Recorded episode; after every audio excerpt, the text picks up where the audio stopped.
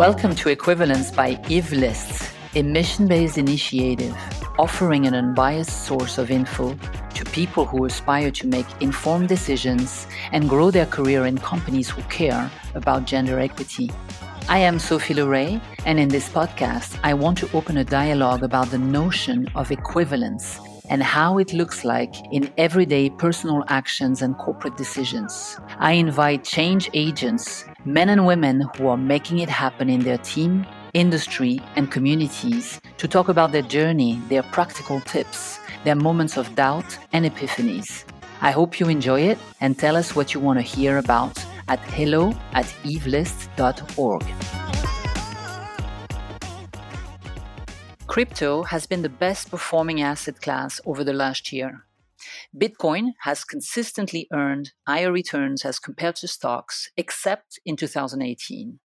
And according to a recent ING International survey, 25% of Europeans, 21% of Americans, and 15% of Australians intend to own crypto assets in the future. Still today, Bitcoin transactions account for just under 9% by women. Tapping into the women investors market would be obviously a massive driver for the industry, but it requires to evolve and take both male and female perspective into account. Furthermore, the lack of diversity in crypto has deep and lasting implications beyond the sense of a need for equal opportunity. Blockchain is redefining the global financial system, and the risk we run by allowing uniformity among its creators is to end with biased products. Biased products in finance lead to preventing a people's group from access to financial growth. A perfect example of that was the US credit system prior to 1974, which barred women from applying for a credit card, one of the most basic forms of financial inclusion. So today, to discuss this, I invited a very early adopter and advocate of Bitcoin, the Dubai based qualified lawyer and certified blockchain expert, Irina Heaver. Irina gained experience in house as a regional general counsel and in private practice as a partner in a law firm. She worked across the world advising on projects and transactions in the oil and gas, the mining, construction, maritime, and emerging technology sectors. A particular skill is on structuring legally compliant market entry, growth, and capital formation for technology companies, specifically focusing on fintech, AI, blockchain infrastructure projects. So she structured several asset tokenization projects and consulted multiple governments and regulators on policies surrounding such emerging technology as blockchain and artificial intelligence. She's a certified blockchain expert and absolutely passionate about designing token economic models and logic for smart contracts. So, Irina, welcome and thank you for accepting my invitation. Thank you, Sophia. I'm absolutely delighted to be here.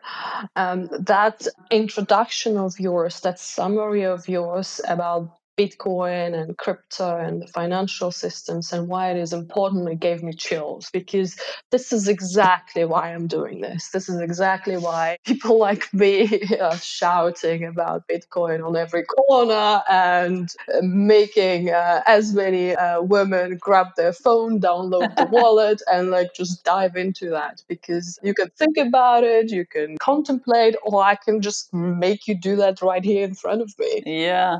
We met four or five years ago, and I've always been very inspired by the passion you put in everything you do. And in particular, when it comes to supporting emerging technologies. So let's dive into it. You started your career as a lawyer in quite traditional sectors. So, where did the interest for blockchain and crypto come from? And how did it transform your career? Take us through that journey a bit. Yeah, so I come from an oil and gas engineering family. My grandfather was a petroleum engineer, dad was a drilling engineer, mom is a mining engineer, hydrogeologist, uh, another granddad is a drilling engineer, grandma is a geologist. So when I told my family that I don't want to be a petroleum engineer or a geologist, they were, of course, shocked what what's going on? Uh, where did we fail? we clearly went wrong somewhere here. And I said I wanted to be a lawyer. I was uh, always quite passionate about advocating for justice uh, or advocating for what is right. Of course, when you're a child, you know, not understand the concept of justice, but you understand what is right and what is wrong, or you have some sort of uh, uh, mm. ingrained sort of feeling. So I mentioned, I announced very early eh, to my family that I'm going to be a lawyer. I actually didn't even know those words. I said I will be a judge because I wanted to make things right. And a few years later, I graduated as a lawyer, and my grandfather strongly advised to me that I get internship in an oil and gas industry. And so I did. So my first job while I was actually still completing my law degree was one of the largest Danish oil and gas companies called Maersk Oil. That was just mm. so good. And I loved it so much that, you know, I kind of stuck in the oil and gas industry. And then people ask me, and quite a logical question, right? If you're not from oil and gas industry, a logical question, how did you make that leap from oil and gas to emerging technology? And then my question back to you is, where do you think all this emerging technology come from? Where do you think big data came from? Oil and gas. Why? Because when you drill, you get all of the data from underground. Then you need analytics, you need software, you need huge computing systems that that run models. Is there oil in there or there is no oil in there? This is your early days of big data and analytics and mm. primitive machine learning and even AI. Then, when you're like deep underwater in the ocean and you need to connect the pipes, what do you do? You launch uh, robots. So you launch robots that go in there, you remotely operate them, they connect things together. So that's your early days of drones. And I, I remember my very first project in 2001 had to do with cryptographically securing drilling rigs, uh, some platforms called SCADA platforms. We were cryptographically mm-hmm. securing them because, you know, some kids kept hacking into software so this is, you know, the crypto, this is your, you know, early days of cryptography. So oil and gas industry has the largest number of PhD candidates than any other industry. Why? Because oil is expensive. It's very profitable to produce it. It's very profitable to sell it. So of course, a lot of money is invested in R&D, in research and development. And the more money invested in research and development, more things are being discovered and more things are being discovered. Mm. And it becomes that sort of loop. So of course, now drones became super sexy. But you know, I was working on drone technology in 2001. So for me, it's like, okay, fair enough. You've got a thing and you remotely operate it. it's, of course, makes perfect sense to me. So well, I was working in oil and gas industry, and you might think, you know, all I was doing, I don't know, shoving oil, but not, no, that's not what a lawyer does in the oil and gas industry. We do a lot of support for research and development teams. We do a lot of support for software teams. So that love for technology or that uh, I had no I had no option. I, I had to understand how the drone works, what is that software that we're developing, what is this mm. huge computer that is sitting in our basement and why is it buzzing so loud? So it came very natural to me and I my continued involvement in the technology sector continued. Uh, I worked in the construction industry, I worked in the maritime industry. So when I was a regional general counsel of Maersk, the largest shipping group in the world, what did we do in 2014? We used blockchain, blockchain to automate. yeah. yeah, we used blockchain to automate shipping. And in that pilot project, it was a container of flowers sent from somewhere in Africa to somewhere in Europe. In that process alone, for that one container, using blockchain allowed us to save 400 pieces of paper. So imagine you send a container from one country to another. Imagine how many stamps needs to be stamped and signatures placed and papers received and papers issued. Imagine how much how many humans are involved in the process. So imagine the cost associated with shipping a container. A lot of that is just doing the paperwork, and then the paperwork gets lost, and then the guy who was supposed to have a stamp, he went for lunch, and then the guy who was supposed to sign something, his grandmother is in the hospital. So, you know, there's huge delays, and shipping industry keeps the world running. So, if you can automate that, imagine the, the efficiencies and the time savings involved. Yeah. So, that's when I thought, okay, so blockchain has more application rather than just Bitcoin because I knew about Bitcoin quite a, a while back and I completely dismissed it because this is not the first time when we have an attempt for peer-to-peer electronic money. This is not the first time. Bitcoin did not appear out of a vacuum. There's been years and years of development and projects and trials and tribulations. Mm. So we had funny internet money in the past, and that's what I thought Bitcoin was. And then I realized, uh, you know, in 2014, 2015, when Maersk was working on this blockchain project, I realized, okay, so there's a bit more to that. It's not just funny internet money, it's programmable money. That was my path down the rabbit hole. I never looked back. Interesting. I read recently that crypto is the uh, investment of choice for millennials. And I read a survey where it read that 20% of this age group when they're questioned about what do they do with their disposable income, they invest in Bitcoin. Why is it so? So imagine you are what a 25 year old kid nowadays. You got used to immediately getting everything, right? So you go on Facebook, you immediately know where your friends are.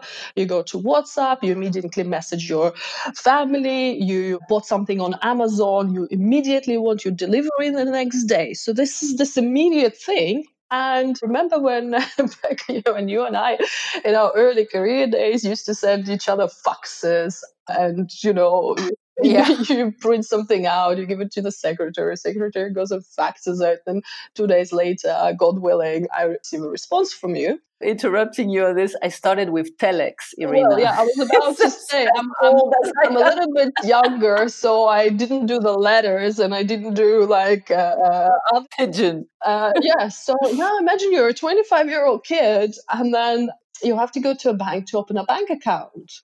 You actually have to leave your house. Like, what is this? Why can't you know? Why can't I poke some uh, things on my phone? No, I have to go to a bank. I have to submit the paperwork. So I don't have many experiences opening bank accounts in Europe, for example, but in Dubai, it's ridiculous. In the UAE, it's ridiculous. You have a legitimate business, like, for example, I have a law firm. The time it takes to open an account is, is just unbelievable. It's a bank account, for God's sake. Then uh, you have a bank account, you get approved, you're lucky, you got approved for a bank account. But there are some nationalities that cannot open a bank account uh, from a, from a country where your country government is perceived to be doing something that you know other governments don't like you can't open a bank account. That's it. And then imagine you want to be you have a smartphone you have wi-fi in less than 30 seconds you have a wallet on your phone and you can pay in crypto you can receive crypto you can work let's say all those you know platforms fiverr or whatever you, it's called you provide your services people can immediately pay you in crypto i mean how's that in comparison with you know the six months process that i just described so um, 30 seconds you download the wallet here you go you're banked but this is what i'm talking about from the uh, utility point of view when you look at bitcoin bitcoin is a technology but also bitcoin is a payment system like PayPal, for example. I can pay you, you can pay me. I can pay that guy that I've never met in my life, etc., etc. But also, Bitcoin is an asset class, like an investment asset class. So when you look at Bitcoin, it has these three properties. So when you say why are millennials investing in Bitcoin, uh, putting all their disposable income in Bitcoin, well, it's easy. It's super easy. You don't need to research 600 different share stocks. Okay, Tesla is always on Twitter, so I expect some people are buying Tesla. That's why the prices are just going completely through the roof. Uh, whether it's sustainable or not, that's a totally question, not to me because I know nothing about share trading. But Bitcoin is Bitcoin. Everybody knows what Bitcoin is, and my cousin has some, and my friend has some, so I should have some, right? Yeah. And also, if you yeah. look at the yeah. parabolic price increases, that's quite uh, astonishing. In March 2020, the price was under $5,000. In December 2020, it was hitting $42,000.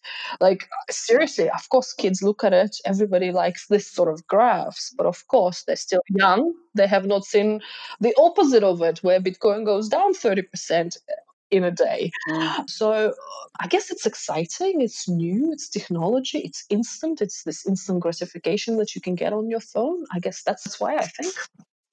Yeah, and with the appetite for risk that a 25 year old has as well, because you have all your life to, you know, make up for a loss if there's a loss eventually, which uh, allows you to invest more into something that can be seen as risky, although like I said in, in my introduction, it looks like it's not so, so risky at the end of the day. If you're in for the long run, you are bound to make a great return. I don't think Bitcoin is risky. I think not having any Bitcoin exposure is risky. It doesn't matter where you are in your risk appetite or age or whatever not having exposure to Bitcoin in your assets, I think that is risky. I'm not saying, Sophie, put all your money, sell all your property and put it in Bitcoin. No, God, no. What I'm saying is exposure, let's say 1% to 5%, put it in Bitcoin. Because the thing is, let's say you put 2% of your assets in Bitcoin. And we're talking about Bitcoin as an asset class now. We're not talking about Bitcoin as a technology or Bitcoin as a payment network. Bitcoin as an asset class. So you put 2% of your assets in Bitcoin. Let's say Bitcoin goes to zero. Let's say, okay, it's only 2% of your assets, not a big deal. Let's say Bitcoin goes to where people are predicting it will go. We've got, you know, $500,000 predictions, $400,000 predictions. We have $1 million predictions. Let those 2% of your asset allocation goes to those $500,000. Now look at the upside you have made. So the upside, contrary to the downside, it's just so big gap. So it almost, you know, the risk analysis doesn't even make sense. You know, why would you not do that? It makes no sense. Why would you not do that? Yeah, uh, actually, uh, it's interesting uh, now to kind of, of, dig into what women do with regards to uh, to Bitcoin, and, and let's talk about investment. I, I saw a recent poll of female investors by an organization called DAXI that showed that 41% of the women that were surveyed were looking to purchase crypto assets of more than a thousand pounds in the next 12 months. And that the major barrier to their investing was due to a, a lack of knowledge, a lack of understanding about the asset class. In 2018, I remember we had the pleasure to host a crypto investment workshop together at the Will Forum in Dubai since you you mentioned that there was a, a general knowledge gap and, and, in particular in the professional women community.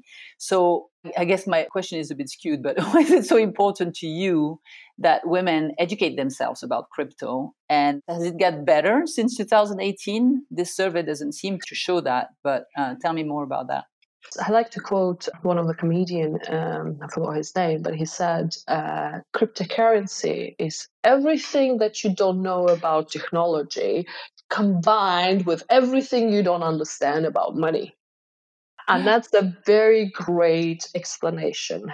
Monetary systems are so confusing and so difficult, and we are not taught investments. We're not taught how to pay your rent. We're not taught how to budget in school. We're not. Instead, we're taught some rubbish we never use, right? Now, technology, okay, so computers we understand, smartphones we understand, but now crypto, oh, I have to use a wallet and I have to use private keys and public keys and how do I do that? And I need to secure this and there's cybersecurity that. So it seems to be almost like a scary thing, which is not. Once at that Will Forum, once I showed ladies who were attending how easy it is. They downloaded the wallet right in front of me. I sent them some crypto immediately. They received it. Then they sent to a guy next to them. Then they sent to a girl next to them. Then they realized, like, oh, okay, so I can just transfer value or transmit value via internet it's like, yes, this is the internet of money. So once they sort of realize that it's not scary at all, uh, it's not difficult at all, it's easier than online banking, and the fees are much less than online banking. So then they just start doing it. Guys, I think, have slightly different point that they come from. Let's think about who were the early adopters of Bitcoin gamers. So those, you know, guys and girls, mostly guys. Uh, I do not know how many gamers uh, women are there. Probably in comparison, not that much. So gamers are playing their Warcraft, or I don't know what else they're playing there, and they got used to virtual money because they buy the virtual outfits and the virtual guns and I don't know what else, and they trade it, and you you know you can buy these things on Amazon. It's ridiculous, mind blowing. So when Bitcoin was first started making its rounds, they're like, okay, that makes sense. Virtual money, I understand because I bought this cool AK-47 uh, for my new game. I understand uh, uh, virtual money. So they were the early adopters of Bitcoin. There were not that many women there to start with, right? There were gigs, there were internet yeah. gigs. Then it went further. So the internet geek has a friend who's another internet geek, and then that geek is an IT guy, and that IT guy has another friend who's uh, an IT guy. And so he went and uh, uh, manually converted 20 of his IT guy friends to become Bitcoin adopters. So it became it, it was all word of mouth. Then there were forums where guys would discuss Bitcoin and this and that, and then like teams started building new software, uh, easy easier to use, new platforms. So it becomes a club. And then you're uh, an outsider wanting to enter that club. And don't even think back to 2011 or 2012. That's the time frame I'm describing now. Think to 2016. I was the only woman speaker at cryptocurrency events, at blockchain events. I was the only one. That was 2016 and I'm quite, I mean, you know me, I'm quite loud, outspoken. I have no problem being in the, the only woman on stage, and I have no problem telling whoever it is in front of me that I agree with them or I don't agree with them, and here's the reasons why. Because uh, I come from oil and gas industry, right? I was the only female on the drilling rig. so I was the only female in the drilling rig in my overalls, in my hard hat, and uh, capped steel shoes. You're not gonna scare me. I'm a, on a stage in a five star hotel. You're not gonna scare me. I'll tell you what I think because I had to do that on a drilling rig. Completely different environment, you know, scary looking six foot five guys, guys with, yeah. Uh, the drilling equipment. And there's like a, a, lawyer from the office saying, oh no, we shouldn't do this, we should do this. So that was really character building, by the way. So think about 2016 was at an event and there are no women there. And you know how important, if anybody knows how important representation is, that would be you, Sophie. Mm anybody understands how important uh, for younger women, not even younger women, just for, for, for generally a woman to see, yes, there's a woman CEO, so I can something yeah. reach to. Yes, there are women in this company, so I want to join this company. Uh, yes, there are some alternative opinions being expressed at this forum and people are welcoming. Yes, I'm different to them. Let's say I'm a woman, or let's say I'm of a different religion, different nationality, different race. But yes, I'm being welcomed. So I, I, I feel like I can contribute. But if you feel excluded, if you feel there's no room for you at that table, do you want to be at that table? Probably not. Yeah so it's it has such a long history of why bitcoin was predominantly um, male run. And there's also um, not much now but back in the day when bitcoin went from let's say $10 to $1000 a lot of young guys those you know young geeks got very rich very quick and they become to display characters which are just you know something something i you don't want to be anywhere near there i was at those events where they will order certain type of entertainment and it was just disgusting yeah. i didn't want to be there mm. so luckily that bro culture that crypto bro culture as it was called is going away luckily there are more and more professional women and professional men as well because you have to elevate everyone it doesn't matter man woman Everybody, gender yeah. Uh, yeah. religion nationality you have to elevate everyone so i can see that the quality and the class and the education level and just the general attitude got elevated a lot. And that's all thanks to Bitcoin becoming a, like a traditional, almost becoming a traditional asset class, you know. Traditional asset class, yeah. yeah. Banks are trading it. I mean, I don't think there's a bank in Switzerland where I'm right now that is not either in Bitcoin already or trying to roll out some Bitcoin related services. And that's great because those banks have a lot of professional men, have a lot of professional yeah. women, and we elevate collectively we elevate the the consciousness of the community the education level of the community the engagement of the community and the open-mindedness of the community as well I was about to ask you about that because I, I, see that a shift has happened in 2020 in particular. I guess what you're describing is a revolutionary technology enters the mainstream and therefore has to you know go through the, the process of being revolutionary on one side which which is great but it has its little uh, perks and when it comes in the mainstream it gets tamed a bit in a recent coin uh, market report I, I, saw that there was an unprecedented increase in the number of women involved in the crypto market it was showing that the number of female crypto users uh, increased by 43.24% during the first quarter of 2020, which is huge. Some exchanges saw surges as high as 160% surge amongst new female users. So I, am just putting this in what you were saying. I guess it, it's part of what you're describing, right? This change in the culture of crypto. Yes, the change in the culture, also as more men who have higher values or more reasonable mm. values, I don't know how to describe it, as they enter the industry, they actually look down to a bad behavior by other participants or they promote good behavior by example. And that makes it a much more comfortable for women to be there. But also there are a lot of different nationalities different cultures different religions different races that just makes it a, a more diverse place to be in. And also that becoming mainstream because women are not the most adventurous when it comes to investments and you know mm. that there are several attempts in Dubai, for example, to set up women angel investment communities. And as far as I can see, they have failed. Women are just not adventurous in parting with their money. There's not that many women in venture capital. There's not that many women angel investors.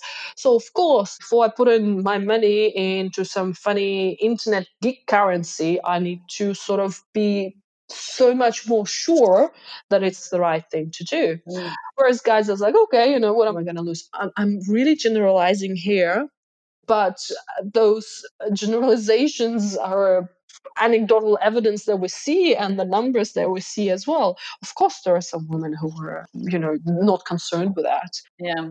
And another thing which I think has happened is as more women entering, let's say, those cryptocurrency exchanges, more product becoming women friendly. Imagine a cryptocurrency exchange, because that's where you buy Bitcoin, let's say, that is run by crypto bros.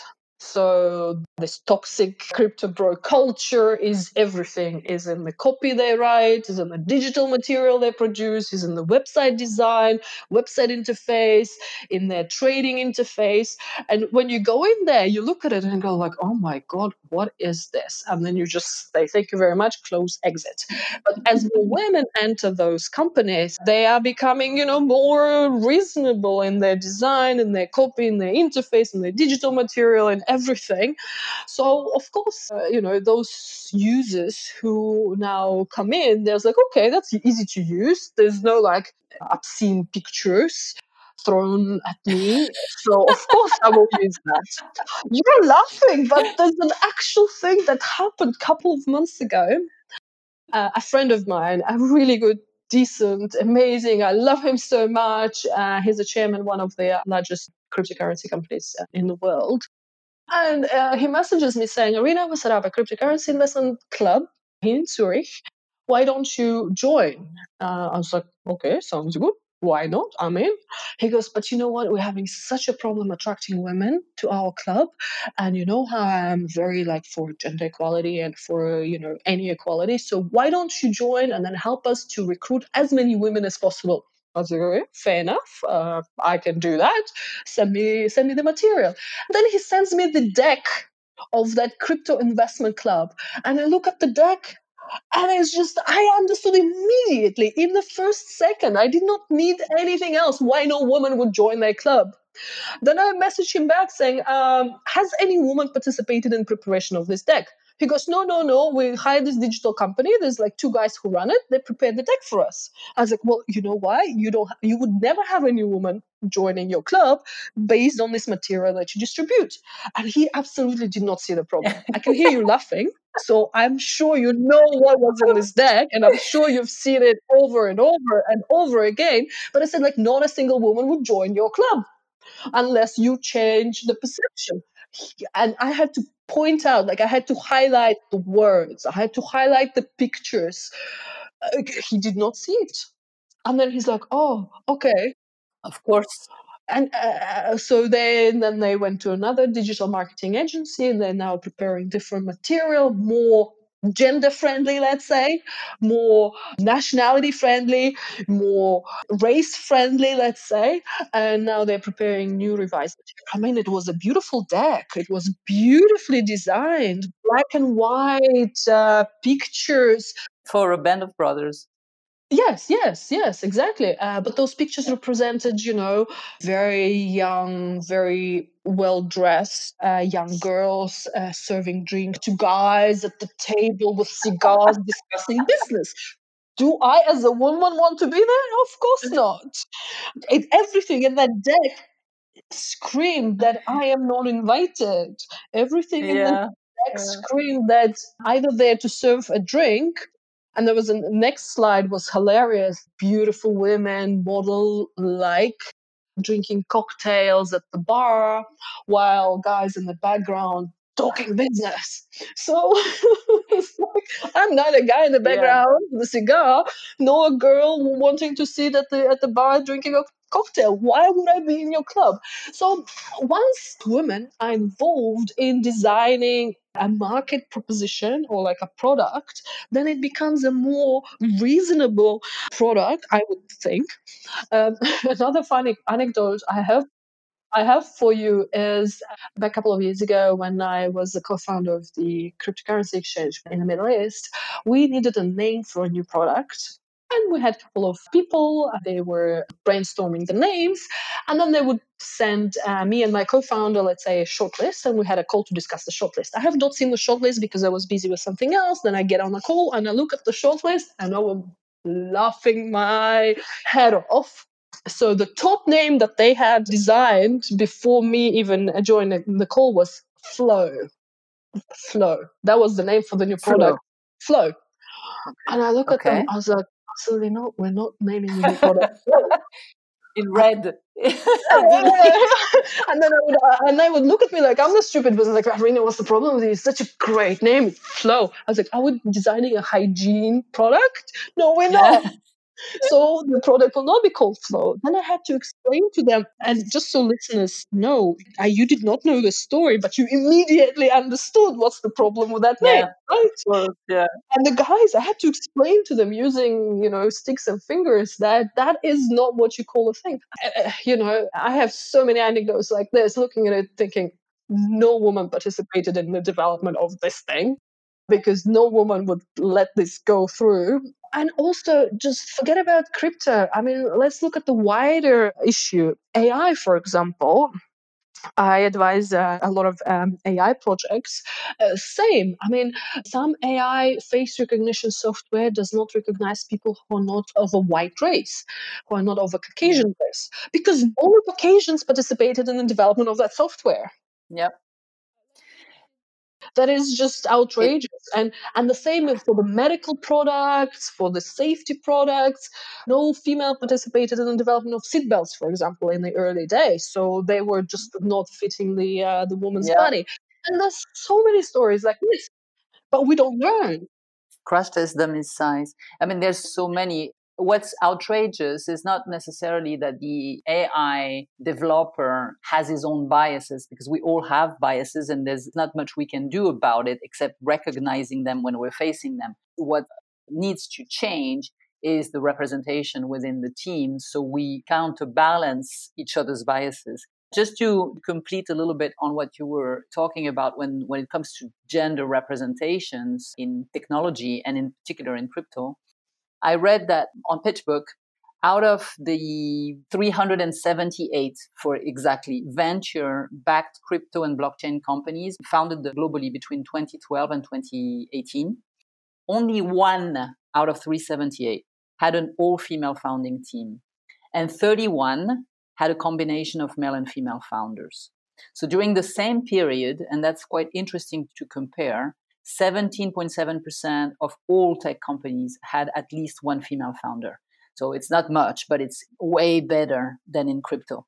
Mm. No women, as of today, is to be found on the top richest crypto investors list. Yeah. And depending on the source that I looked into, female participation in the crypto community, and that is a, a wider range of people, developers, investors, and individuals, uh, interested people, it oscillates between 4 and 6%. So, what you're describing is the result of that. And considering that we still are 50% of the population, or maybe a little bit more than that, and that women are more and more accessing disposable income. And, like we discussed in the first part of the talk, that women are very interested in investing in cryptocurrencies and, in particular, in Bitcoin there's a call for a massive, massive change of culture and a massive inclusion of gender and obviously racial as well in the industry because until that is done, we will still see marketing material with sexy girls serving cocktails while guys are smoking cigars and talking about the important stuff of life. So, how do we go about it? Because like any other male dominated industries you see women but they tend to be overrepresented in hr in marketing in pr and uh, not much in token design or engineering. So what do you recommend to kind of pass that sexist age of the industry and move into a, a more uh, diverse and more mature i guess path? So I'm sure there are better and smarter ways of doing that and i'm sure there are much smarter people out there who who have some sort of solutions. I don't have those solutions and i don't really dwell on that on a you know let's mm. say a world uh, solution. I do what i can do one step at a time for example, I'm invited a lot to speak at conferences. I'm happily accepting that. And then I look at the speakers list and I say, and I pick up the phone to the event organizer, the guy at the top, normally the guy. and I say, okay, you know what? I can see a, a, big of a problem here. You have, you know, two female speakers. How about I help you? I know exactly what he will tell me because that I heard it all. Oh, I can't find good women speakers. Oh, they're not interested. Oh, they're shy. I was like, okay, I'll find you speakers. So I'll go out there, uh, especially back in 2016. Uh, go out there. It's much easier now, but back in 2016 it was quite hard. And I would get uh, women from auditing companies, from law firms. I mean, sort of related industry, specifically not crypto because there was none, but more from related related industries, developers who develop the software and they sort of understand what a token is. They might have taught themselves coding uh, on uh, Solidity coding, that's the coding language of Ethereum network, for example. So I would, you know, manually go and recruit people. Or for example, the event that you organized, I came to you and saying, Sophie, how about we run a crypto education network uh, yeah. workshop? You said, okay, fantastic. Here you go. Here's a corner for you. Do whatever you want. So two days, I was there in the corner with three of my colleagues, and we were manually onboarding women to crypto. Uh, or, for example, I do a lot of writing on social media, and I uh, quite moved when younger women send me messages, or any women send me messages saying, "Oh, thank you for the work you do. Because of your, I read this post and then I read that post, and I started educating myself, and I actually want to go further into that, and I'm looking into this. I mean, that's that's wonderful. So uh, I can't save the world, but I, if I encourage 100 women a year to go into crypto to sort of turn their mind to that either as a technology which is fantastic we need more women in technology either as a payment network which is fantastic because so many more women are underbanked and unbanked throughout the world and using bitcoin as a you know in 30 seconds bam you're banked or bitcoin as an asset class because women generally not taking risks and they're generally very careful with their investments or not investing at all if i can interest let's say 100 women across the three verticals i'd be very happy that's my target achieved for the year if there's more than that it's even better I onboard one woman, then she goes and tells her 10 friends, right? It's a network yeah. effect. How yeah. is there a way to expedite this network effect? I'm sure there is. I'm sure there's smart ways and good ways, and there's lots of really supportive men in crypto who are producing a lot of education material, and I send that material to anybody who'd ask. So it's becoming better for sure. Uh, we're not there yet, of course not. Will we there Eventually, I really hope so because no industry can survive without the participation of 50% of the population. We have 50% of the population, even more. So no industry can survive without our participation. Amen to that. Amen to that. Irina, it is such a pleasure to speak with you and, and to hear your, your stories. It's so much fun as well. You're so engaging that I'm sure a lot of people will want to stay connected with you. So, would you tell us where can we do so if anyone wants to connect with you? The easiest way to find me is on LinkedIn, Irina Heaver, and send me a message. I try to respond to all my LinkedIn messages unless they're obnoxious ones those ones I just ignore. And believe me, I receive so many obnoxious messages. I just ignore. I don't argue back. I don't fight. I, I absolutely have no time for negativity in my life. I just ignore them. So send me a, a nice message on LinkedIn, or not nice. You know, to, tell me what you disagree with. It's absolutely fine. We can have a dialogue, but no obnoxious things. LinkedIn. I'm on Instagram, I'm on Twitter, but not as much as LinkedIn. LinkedIn, I like that platform very much. Uh, it has great, educated, decent people because uh, Twitter is just uh, people just fight with each other. I don't have time for this. Or Instagram, people just show pictures of themselves, how amazing they are. I'm sure they're amazing. I'm, I, Mabruk, congratulations. But LinkedIn, I really like that platform. So reach out to me on LinkedIn. Uh, I'd be very happy to connect with you, very happy to engage in a conversation. If you have a particular question, where to start, uh, I'll send you the reading material. If you're working for an emerging technology company and you want to have more women representation, reach out to me. We can discuss that. And I'm sure Sophie, you can help with your new venture as well in uh, to such companies because believe me, there are people out there who really want to make a difference in terms of gender yeah. representation because they understand that women are users and customers and they can bring in that inflow of funds. So let's make our company as friendly to having those customers as possible. So of course, that's just that's just business. That's just good business. And there are people out there who understand that the more women you have in senior leadership roles, the more profit you will return to your investors. I mean, the study after study shows that and proves that. What's the threshold? I think it's 30%, right? Yes, it is. Yeah, so if you have 30% or more women in your senior leadership, you will return 15% and more return to your investors. So, I mean, that just makes good business sense to have women as customers, to have women as senior leaders in your company, to have women as part of the industry. This just makes perfect sense. Thank you, Irina. It was great speaking with you. Thank you so much, Sophie. Thank you for having me. Next episode, we will be having a chat with award winner, film producer, and director Vibha Bakshi. We will be talking about male allyship and we will be talking about how a movie can change the game. Here is a quick peek into next episode.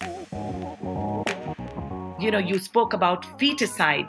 It's when I was filming this farmer, I realized that I could not see women or girls, I could not see girls in the village. Eh, there was an eerie absence of girls in the village.